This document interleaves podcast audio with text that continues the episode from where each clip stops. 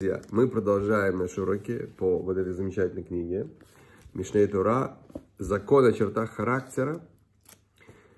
И сегодня мы продолжаем с пункта 6.6. Каждый, кто ненавидит в своем сердце одного из народа Израиля, нарушает запрещающую заповедь. Как сказано, не возненавидь брата твоего в сердце твоем, сказано в главе Ваикра. Но суд не приговаривает за нарушение этого запрета Торы к телесному наказанию, потому что здесь нет действия. Здесь имеется в виду, что Рамбам упоминает, что нет судебного наказания за нарушение запрета Тора, если в проступке в нарушении нет действия, за исключением трех случаев. Ложная клятва, замена жертвенного животного и проклятие ближнего именем Всевышнего. Иными словами, под это определение запрет Торы, в нарушении которого нет действия, попадают только те заповеди, которые, нарушение которых выражается в запрещенных мыслях или запрещенных речах.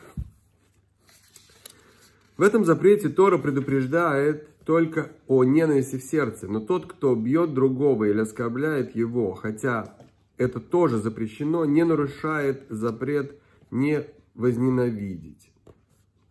То есть эти поступки запрещены другими заповедями Торы. Да? То есть не, не надо понимать, что это можно делать. 6.7.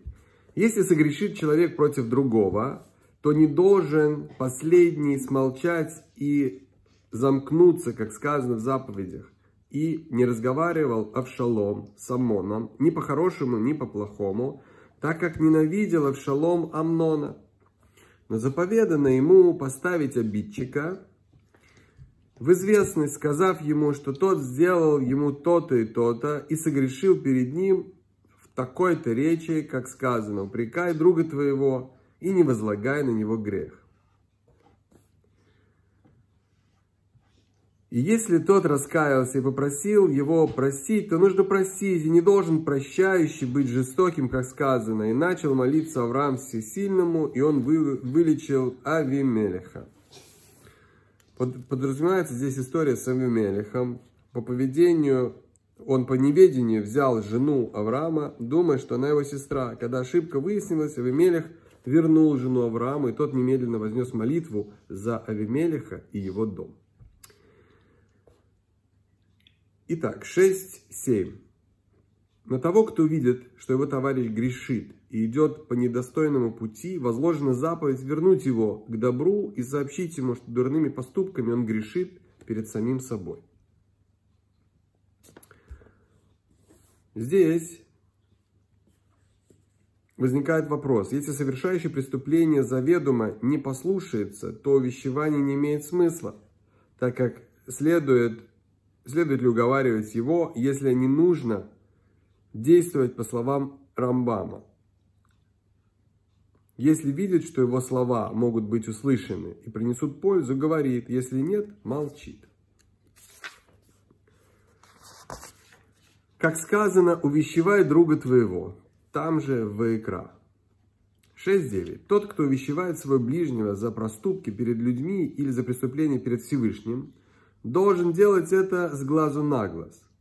Говорить спокойно и в мягких выражениях и объяснить ему, что делает это только для его блага, чтобы привести его к жизни мира грядущего. Помните, как было такое сравнение про Любавического Рэбе, когда шестой Любавический Рэбе пришел к врачу, и у него брали кровь, и доктор побрызгал сначала, протер спиртом кожу, а потом взял кровь и он спросил, зачем брызгать? Он говорит, ну, чтобы не занести инфекцию. И тогда Рэбби сказал, о, теперь мне понятно, как раз вот эта заповедь, что если ты хочешь сделать больно другому человеку, то ты делаешь больно, чтобы объяснить ему что-то, да, чтобы увещевать его, то перед этим надо продезинфицировать, то есть проверить самого себя, Хочешь ли ты его обидеть, кольнуть, или ты это делаешь только для того, чтобы поддержать его, помочь ему и помочь ему исправиться. Если тот, кто принял упрек, очень хорошо, если нет, должен увещевать второй и третий раз. И всегда обязан его увещевать, пока не ударит его согрешивший, не скажет, что не собирается его слушать. И каждый, кто умел, имел возможность воспрепятствовать греху и не сделал этого, стал сообщником всех тех, кому мог воспрепятствовать. 6.10. Когда человек упрекает своего ближнего, то поначалу не должен говорить с ним резко, чтобы не унизить его. Как сказано, и не понеси за него грех. Так сказали мудрецы. Ты мог бы подумать, что упрекают так, что тот изменится в лице, об этом сказано. Не понеси за него грех. И отсюда следует, что запрещено унижать кого-либо, э, кого бы то ни было в Израиле, тем более публично. Здесь есть пояснение. Запрет Торы, книга заповедей. 6.11. Хотя унижающий другого не подвергается телесному наказанию, Преступление его велико. Сказали наши мудрецы, что тому, кто оскорбляет другого публично, нет доли в мире грядущем. Поэтому здесь нужно остерегаться, чтобы не опозорить человека публично. Будь он мал или велик, нельзя называть человека прозвищем, которого тот стыдится. И нельзя рассказывать в его присутствии о том, чего он стыдится.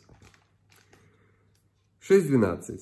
Так поступают, когда речь идет о преступлениях, по отношению к другим людям, но в преступлениях перед небесами того, кто не раскаялся при разговоре без свидетелей, унижают перед людьми и рассказывают о его грехе, и оскорбляют его в лицо, и стыдят его, и проклинают его, пока не перестанет грешить, как это делали все пророки для народа Израиля.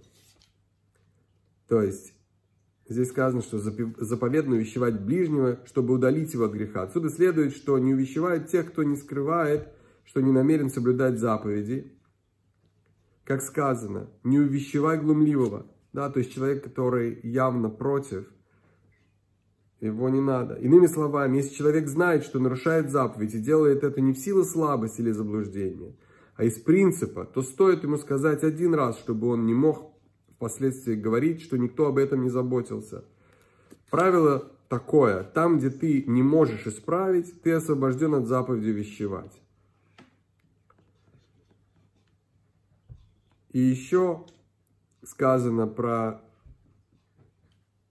пророков да, для народа Израиля. Это в печатных изданиях все пророки можно увидеть. Ну и в завершении 6.13. Если тот, перед кем согрешили, не захотел упрекать виновного, решил ничего ему не говорить, так как счел, что кто-либо недостоин обиды, либо не имел в виду сделать то, что сделал, и простил ему в сердце своем, и не затаил обиды, и не упрекнул, то это уровень благочестия. Тора запретила только затаивать обиду. Всех благ и всех благословений.